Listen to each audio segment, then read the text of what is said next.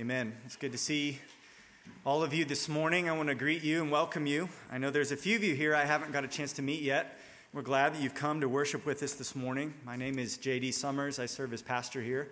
And I also want to greet those who are watching at home. Uh, you're loved, you're missed, and it's a joy to know that uh, though we, some of us may be separated physically, we can be one in spirit, one in heart, as we come before our Heavenly Father on the basis of the name and the work of Jesus Christ.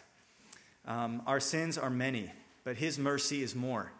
And that's what I needed to hear this morning. It's what we all needed to be reminded of this morning. And it's a joy to share that faith in Christ. I want to invite you to turn this morning once again to the book of Exodus. We've been working through this book slowly but surely, and today brings us to Exodus chapter 16. Well, 2021 is sort of picking up right where 2020 left off, isn't it? Um, somewhat upping the ante, even. There are some tumultuous things happening. Um, at least for us Americans, we're not really used to this. If you've traveled much or if you sort of watch Nash, international news, you know that a lot of countries are somewhat accustomed, sadly, to corruption and chaos and violence and unrest. Uh, it's a regular occurrence for them, but for many of us, this kind of feels new. Maybe we're not used to all of this. There's a lot of shifts happening right now in our society, and that really makes this the perfect time to go to church. Um, I was reminded this week um, of what the book of Acts tells us that the apostles turned the world upside down. And they did it without the internet. They did it without the blessing or even the permission of governmental authorities. They turned the world upside down with their preaching, preaching the gospel of Jesus Christ. It's the proclamation of truth and the hearing of truth that has power real power, eternal power. More power, more power than our government, more power than big tech, more power than big personalities and whatever influence they can wield, more power than cultural movements. And that's why the most meaningful thing you can do today is go to church. And you have. The most meaningful thing you can do today to position yourself to have lasting impact on the world, to prepare for whatever opposition or opportunities may come, is to be at church and to put your eyes on Jesus Christ, to listen to his word, to worship and fear and trust God alone. So, what we get the joyful privilege of doing this morning is turning down the noise on the world, turning down the noise of our own hearts, our frustrations, our anxieties, our uncertainties, and we get to turn the volume up on God's word. Because that's what we need. That's what you need.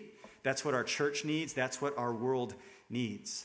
And we have God's word. So let's pray and ask that God would speak to us in power through his word this morning.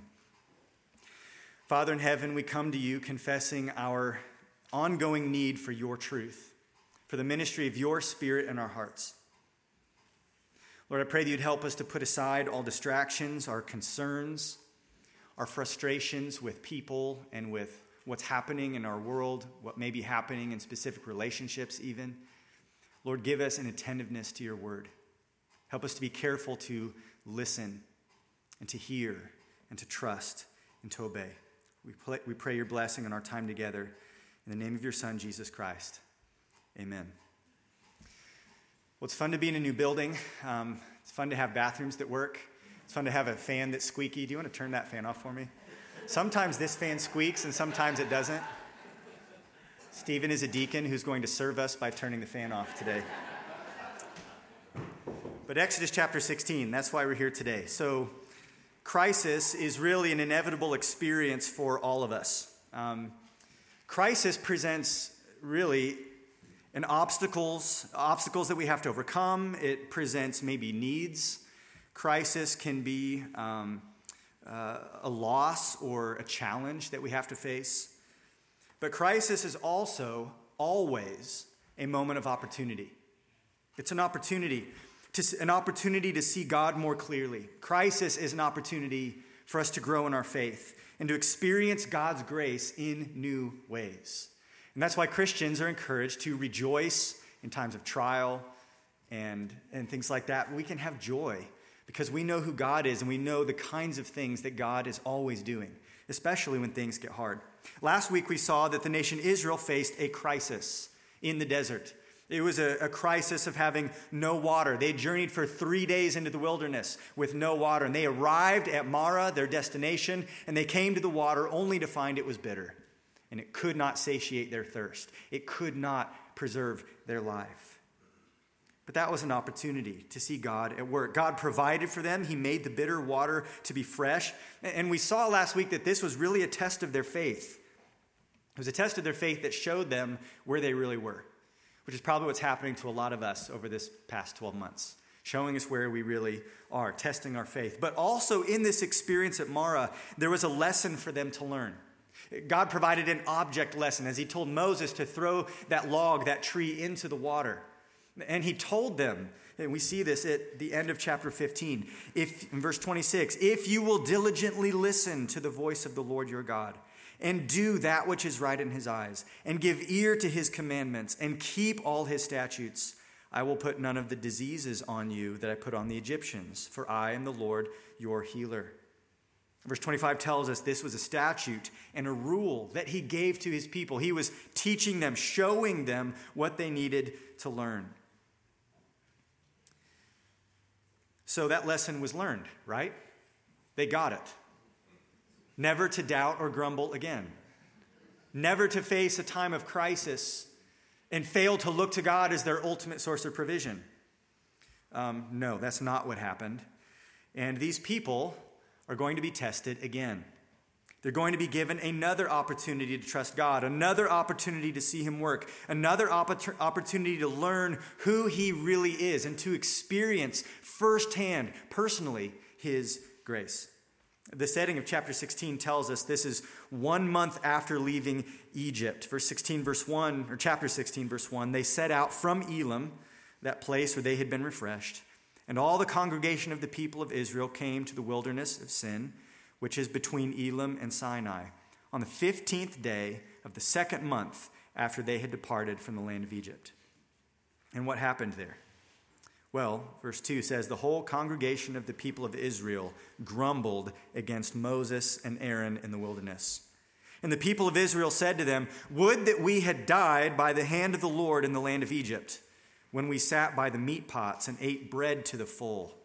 For you have brought us out into the wilderness to kill this whole assembly with hunger. These people had been thirsty, but this time they're hungry. 30 days in the wilderness had exhausted their supplies from Egypt. Remember, they had left fully supplied. They had taken their dough with them with no yeast in it because they didn't have time. But now everything that they had taken with them was now used up. So now what? Now, what's going to happen? Well, this was their opportunity. It was their chance to apply what they had learned at Marah that God would provide for their needs. But instead, they grumble again and they say, We wish God would have killed us with the plagues. We wish God would have covered us in the Red Sea instead of bringing us out here to starve. How's that for gratitude? God, we wish you wouldn't have saved us, but instead it would have been better to just die there. They say at least Egypt was an all you can eat experience. We sat by the meat pots and we had bread to the full.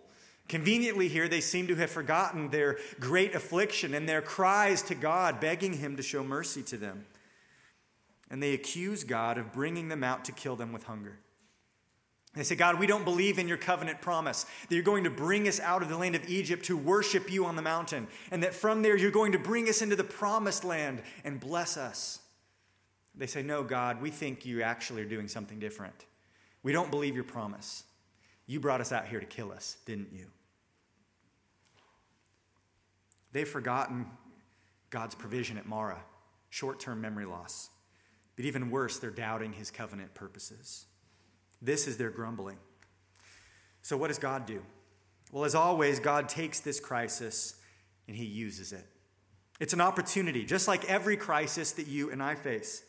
So, what opportunities are to be found in times of crisis? I want to share from this story four different opportunities that we have in times of crisis. And the first we find in verses 4 through 12, and it's this Crisis is an opportunity to see the glory of God. Look in verse 4. Then the Lord said to Moses, Behold, I am about to rain bread from heaven for you. And the people shall go out and gather a day's portion every day, that I may test them whether they will walk in my law or not. On the sixth day, when they prepare what they bring in, it will be twice as much as they gather daily. So Moses and Aaron said to all the people of Israel, At evening you shall know that it was the Lord who brought you out of the land of Egypt. And in the morning you shall see the glory of the Lord, because he has heard your grumbling against the Lord. For what are we that you grumble against us? And Moses said, When the Lord gives you in the evening meat to eat, and in the morning bread to the full, because the Lord has heard your grumbling that you grumble against him. What are we? You gr- your grumbling is not against us, but against the Lord. Then, the, then Moses said to Aaron, Say to the whole congregation of the people of Israel, Come near before the Lord, for he has heard your grumbling. And as soon as Aaron spoke to the whole congregation of the people of Israel, they looked toward the wilderness, and behold, the glory of the Lord appeared in the cloud. And the Lord said to Moses, I have heard the grumbling of the people of Israel. Say to them, at twilight you shall eat meat, and in the morning you shall be filled with bread. Then you shall know that I am the Lord your God. This language, then you shall know that I am the Lord. You will know my name, the I am, Yahweh, the self existent God. This is not the first time we've seen this kind of language, is it? This is why God did what he did in Egypt with the plagues. This is why God brought his people out. This is why he parted the Red Sea and defeated the, the, the, armies of Pharaoh, so that everyone would know that he is the Lord, so they would know his name, so they would know his power, so they would see his purposes on display. That's what people needed to see. That's what these people need to see. And that's why God is going to do what he's about to do. Crisis is an opportunity to see the glory of God. He desires to make himself known so that he might be feared and trusted and worshiped and obeyed. You see, when God works gloriously on our behalf in times of crisis, when he, when he provides for what we need, he shows us his power, that he is able. When he meets our needs, he shows that he is faithful, he keeps his promises. He shows us that he is good and that he, he accomplishes and furthers his purposes for us. And when you and I see that happening, we see God for who he is, which leads us to fear and trust and worship. Verses 4 through 5, God speaks to Moses and Aaron and says, Listen, I'm going to provide. I'm going to give you daily bread from heaven, and I'm going to give you a double portion on the sixth day. God promises to meet their need. God promises to meet their need. They're not going to starve. He has not brought them out into the wilderness to kill them, contrary to what they're saying. His purpose is to bring them into the promised land. And He's going to meet their needs along the way. And He's saying, Listen, I'm not just going to feed you today, I'm going to feed you every day, seven days a week. This promise of provision shows them once again His power, His goodness, His faithfulness. But it's also going to be a test for them. He says it's going to be a test for them. Verse 4 He's going to rain bread from heaven. The people shall go out and gather a day's portion every day, he says, that I may test them whether they will walk in my law or not.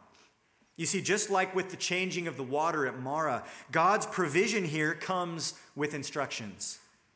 Instructions that will test whether or not the people will trust him enough to obey. Moses and Aaron speak to the people in verses 6 through 8 and they tell them, listen, your short term memory loss about who God is and the kinds of things that God is able to do, that's going to be refreshed. God is going to remind you so that you know who He is. You see, their real problem is not a lack of food, the real problem was a lack of the knowledge of God. And so God wasn't just going to fill their bellies. He was going to meet that deeper spiritual need by showing them who he is. Now it's kind of interesting as you read through the sort of the dialogue here in the back and forth. Moses and Aaron say, God has heard your grumbling. Now listen closely because here's what God is going to do. And you might almost brace yourself thinking that Moses and Aaron are going to announce God's judgment because they say, You grumblers, listen up. God has heard you. You're about to see his glory. Now everybody scoot close and look. And you might say, Uh oh, the hammer is about to fall. But that's not what happens. They all brace themselves for impact because God has heard their grumbling, and now the God of glory is about to address them. And what does he say? He says, Get ready for a meal. I'm going to feed you. This is such a gracious and merciful response. And it shows us God's glory. Yes, they saw God's glory in the cloud as, as they saw his presence manifested there in the wilderness as they, as they looked out to see. But in God's provision, in this word of grace, that is glory as well. It's glory. God is faithful to provide, He gives grace even to grumblers. You know, when we face times of crisis, times of need, it really is an opportunity for us to see God's glory, to see God at work, to see His faithfulness proven once again. It's an opportunity for us to experience His grace.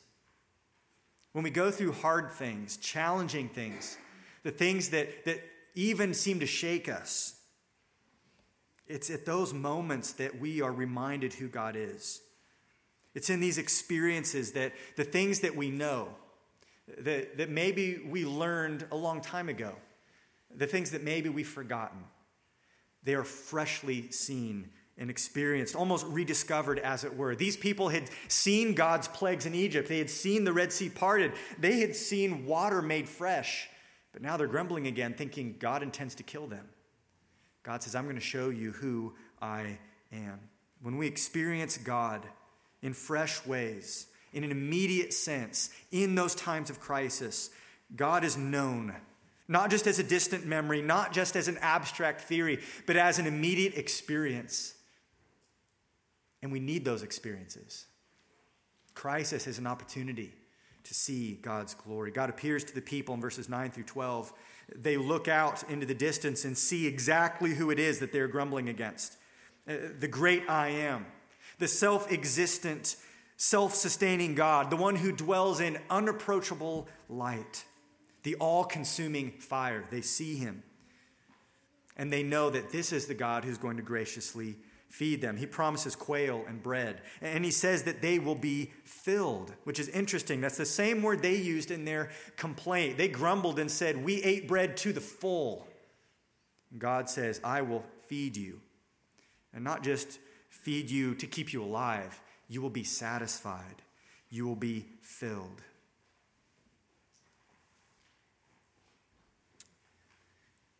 Now, their complaint, I've, I've, thought about this this week. We sat by the meat pots and ate bread to the full. Is that really true? Maybe it was. Maybe they really did. Maybe they, maybe they really were fed very well by their overlords to make sure that they were strong enough to get a lot of work done. That's possible. But it's also possible that they're conveniently remembering things in a certain way. I think maybe we all do that at times. And even today, people will look at what's going on in our nation and long for the good old days, you know, back when America was different. Maybe our memories are a little bit rose colored glasses at times. So, whether this is true that they used to eat to the full in Egypt, whether it's just exaggeration and wishful thinking, who knows? But God tells them, listen, I'm going to not just feed you and keep you alive, I'm going to satisfy your hunger.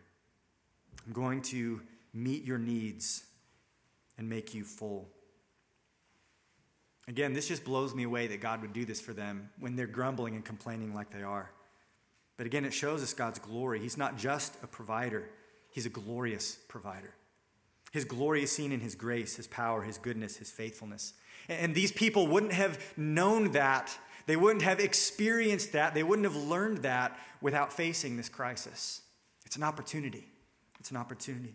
But secondly, crisis is also an opportunity not just to see the glory of God, but to experience the provision of God. And we've already talked about this a little bit, but we see this in verses 13 through 18. What God says would happen comes to pass. In the evening, it says, quail came up and covered the camp, and in the morning, dew lay around the camp. And when the dew had gone up, there was on the face of the wilderness a fine flake like thing, as fine as the frost on the ground. When the people of Israel saw it, they said to one another, What is it? For they did not know what it was. And Moses said to them, It is the bread that the Lord has given you to eat. This is what the Lord has commanded gather of it, each one of you, as much as he can eat. You shall take an omer, that's about two quarts, half a gallon, according to the number of the persons that each of you has in his tent. And the people of Israel did so. They gathered, some more, some less. But when they measured it with an omer, whoever gathered much had nothing left over, and whoever gathered little had no lack. Each of them gathered as much as he could eat. So God sends them a meal that night quail. These are migratory birds, and they, after flying for a long time, if you've ever hunted quail in Kansas like I have, you know that they're not really built for long distance flight. And so when they're all exhausted like that, they're pretty easy to catch by hand.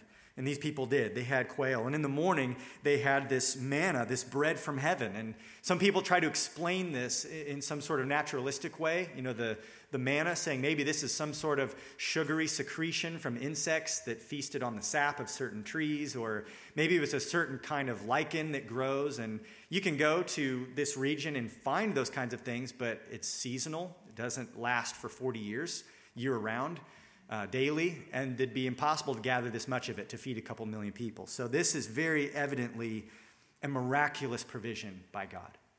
Through natural means, in directing all of these quail to, in their migrations, to all go land at the same spot, and also in supernatural means, creating and sending bread from heaven. This is a divine miracle. And it wasn't just a one time event, it became a daily experience. God provided for them in this way again and again.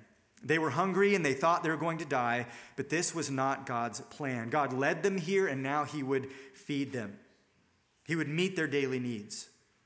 And this is important that they learn that this is who their God is, that they experience His faithful provision because they knew the Lord had saved them from bondage. They had seen that, experienced that. But now they doubted if He would meet their daily needs.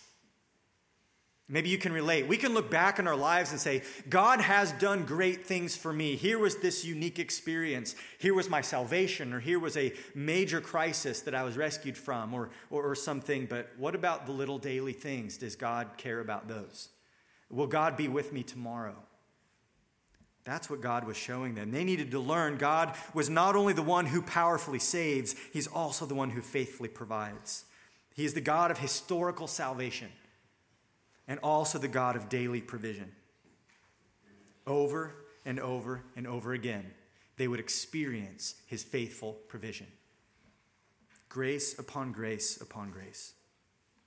As we experience God's good gifts, as he provides for our needs on a daily basis, that experience is meant to point us to the giver, to see that it is from God's hand that these things come so that we would know that He is the Lord, the great I am, and so that we would understand His character is to provide for His children, that He loves us enough to save us and also enough to be with us and provide for our daily needs. And remember, this is why God did this. It's not just because they were hungry. He did this for his glory, not just because they needed food that day, but because they needed to see God rightly so that they could trust him fully. Crisis is an opportunity to experience God's provision. We hate crisis. We don't like trials. We don't like to be faced with needs. We don't like to experience lack, but it's in those moments that we see God work, that we experience His grace. But third, crisis is also an opportunity to respond to the Word of God. It's an opportunity to respond to the Word of God. As, as, as, we said last week, so often we face times of trial or danger or crisis, and we tend to say, God, what are you going to do? Well, we have the answer for that. He's going to be faithful. The better question is, what are we going to do?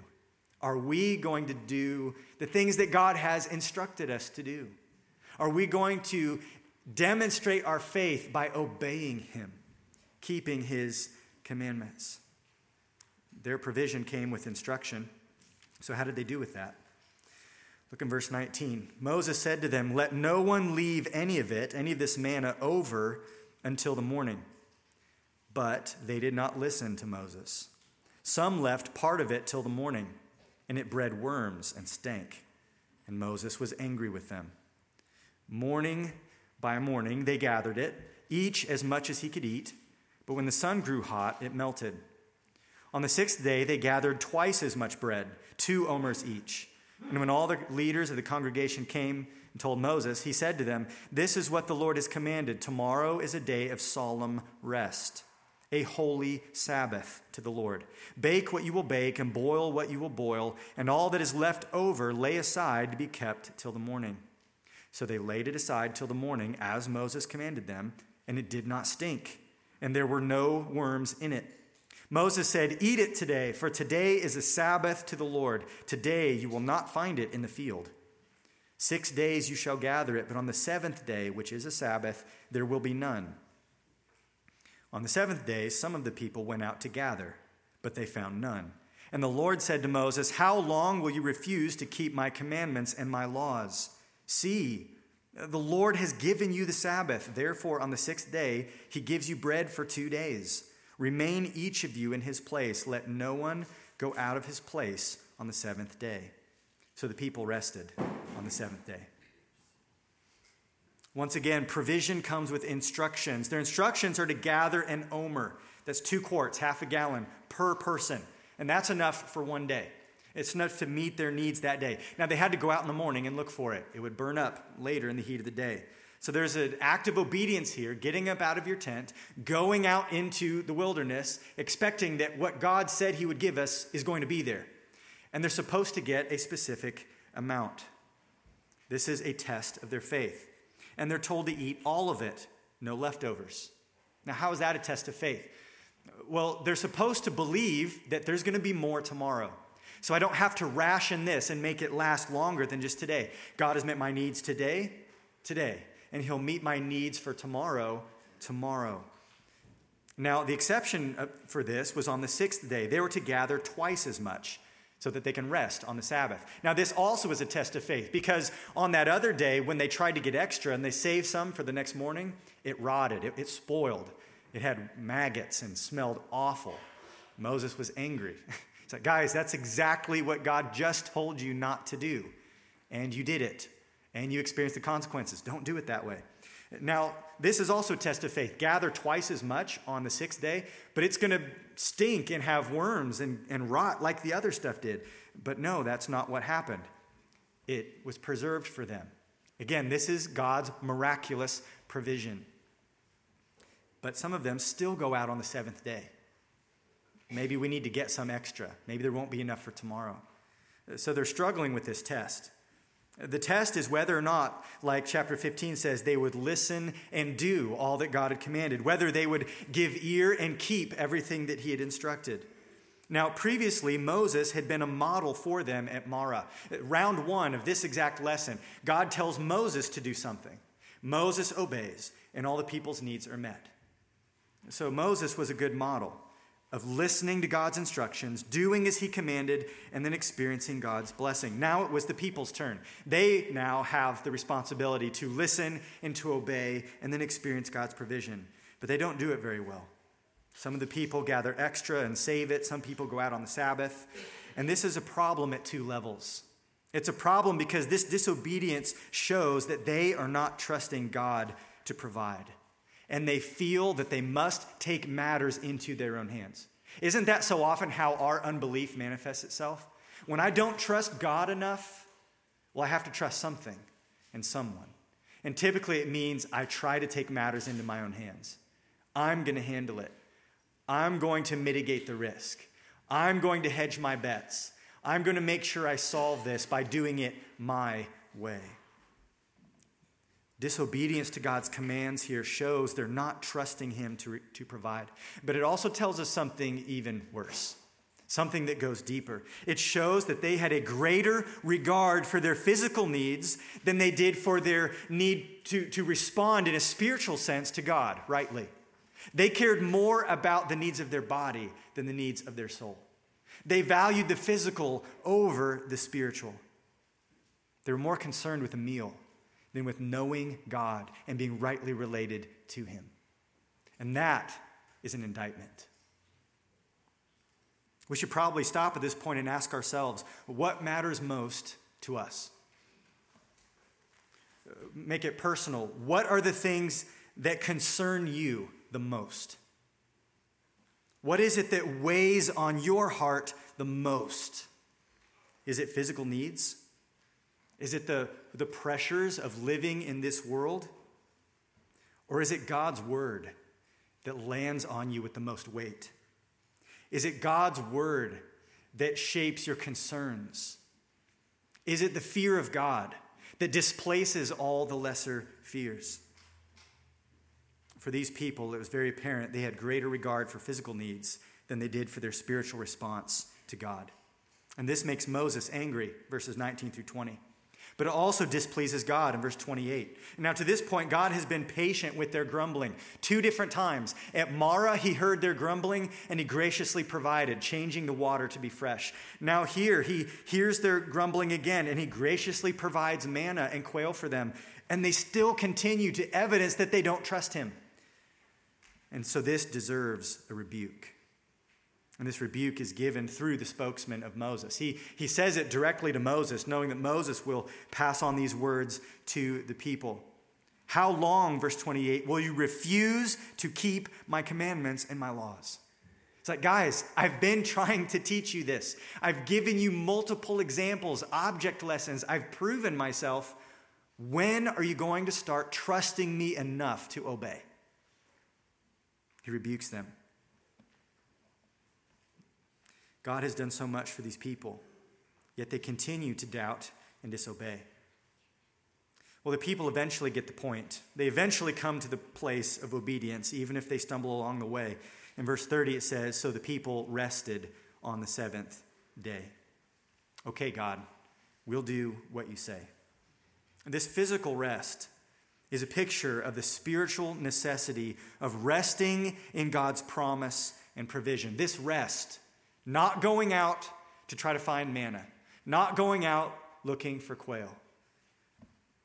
The decision to stay at home in their tent and rest is a picture of the spiritual necessity of resting in God's promise and provision. It's an expression of their faith. God, we trust you that you will provide tomorrow. We trust you that this extra portion we gathered yesterday isn't going to spoil. We'll have what we need for today. It's an expression of faith. And that's really the point of this whole story. Trust God enough to obey Him. Rest in His promise and provision. He will meet our needs and He will be enough for us. God desires, listen, God desires faith and obedience from His people, from you, and from me. That is the expression of our faith. Crisis is an opportunity to respond to the Word of God. When things get crazy, when things get scary, when things get difficult, will you trust God enough to obey? Fourth, and finally, crisis is also an opportunity to remember the faithfulness of God. It's an opportunity to remember what God has done in the past. Verse 31 says, Now the house of Israel called its name, referring to the bread, manna. It was like coriander seed, white and the taste of it was like wafers made with honey. Moses said, This is what the Lord has commanded.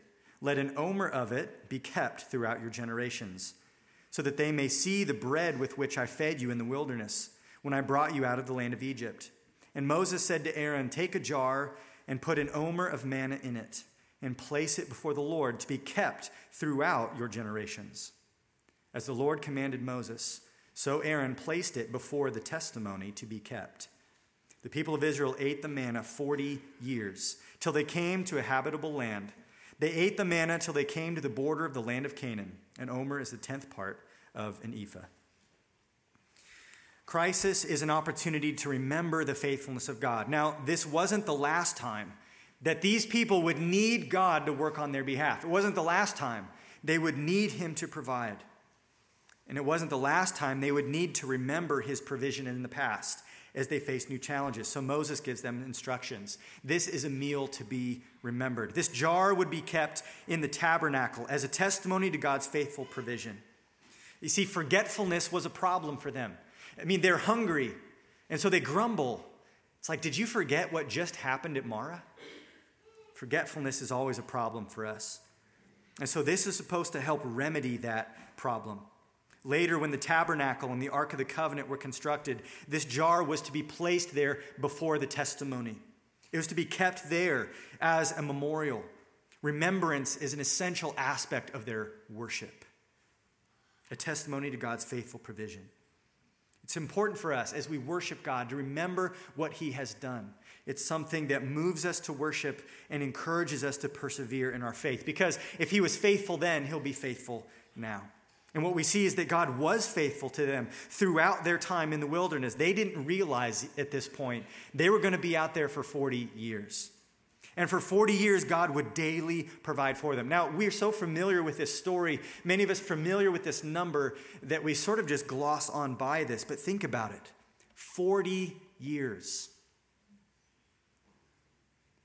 They lived for 40 years because God daily provided and sustained their lives. Six days of manna for 40 years, double for the Sabbath on the seventh.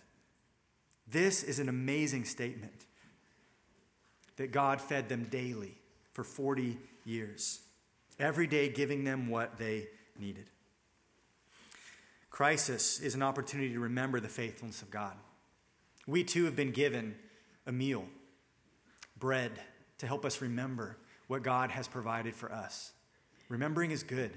And when you face those times of crisis, stop and remember who God is. Remember what God has done. And let that remembrance strengthen your faith that God will be faithful today.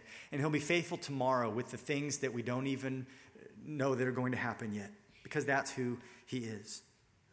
It's an opportunity we have every time crisis rises. We all are going to face crisis. We're all going to experience pressure and experience times of need. And listen, this is God's design for us. It's not an accident.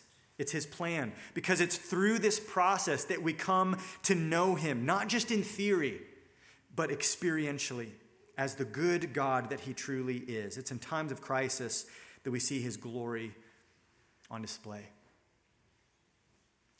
There's a challenge for us in this story as well. The story of the manna in the wilderness shows us a people concerned with their physical condition, with their need for food.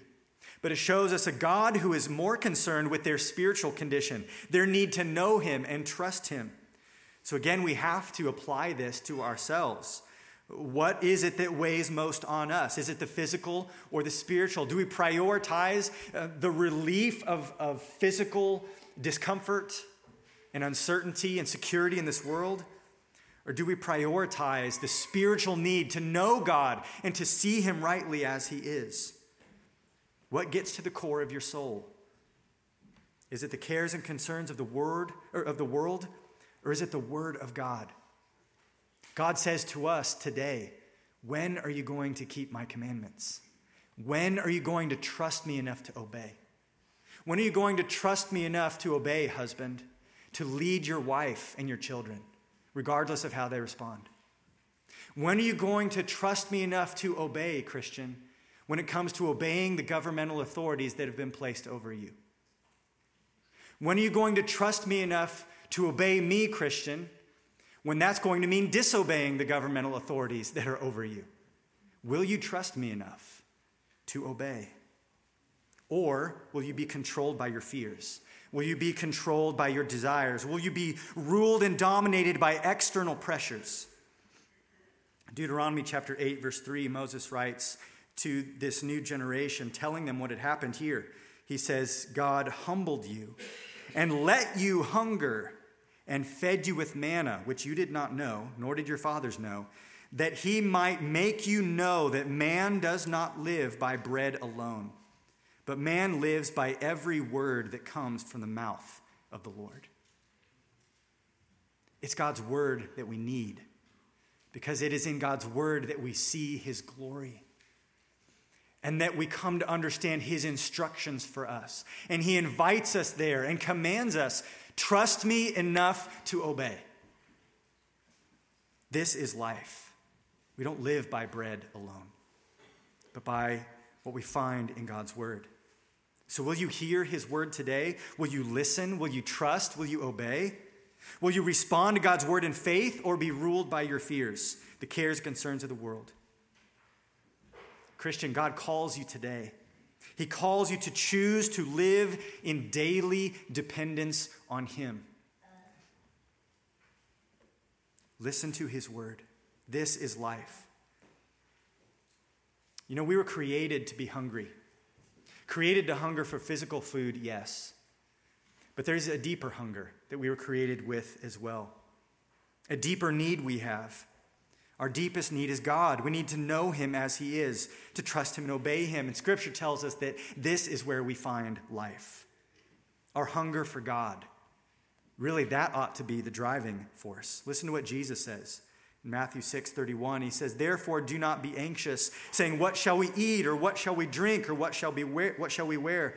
For the Gentiles seek after all these things. And your heavenly Father knows that you need them all.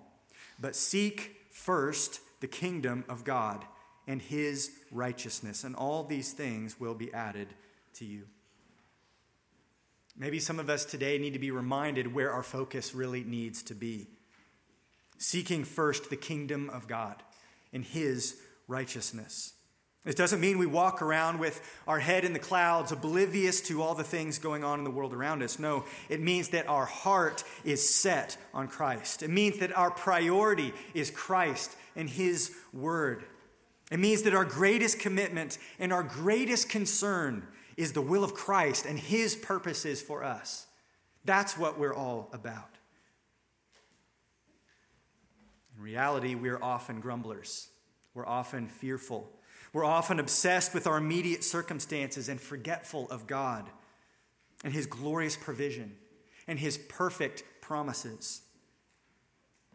I'm so glad that God, in His grace, loves grumblers and that God, in His mercy, provides for our needs. He provides for our physical needs, yes, daily, but He's also provided for our deepest spiritual needs, the problem in our heart. And He did this by sending His Son, Jesus Christ. Jesus says in John 6 31, Our fathers ate the manna in the wilderness.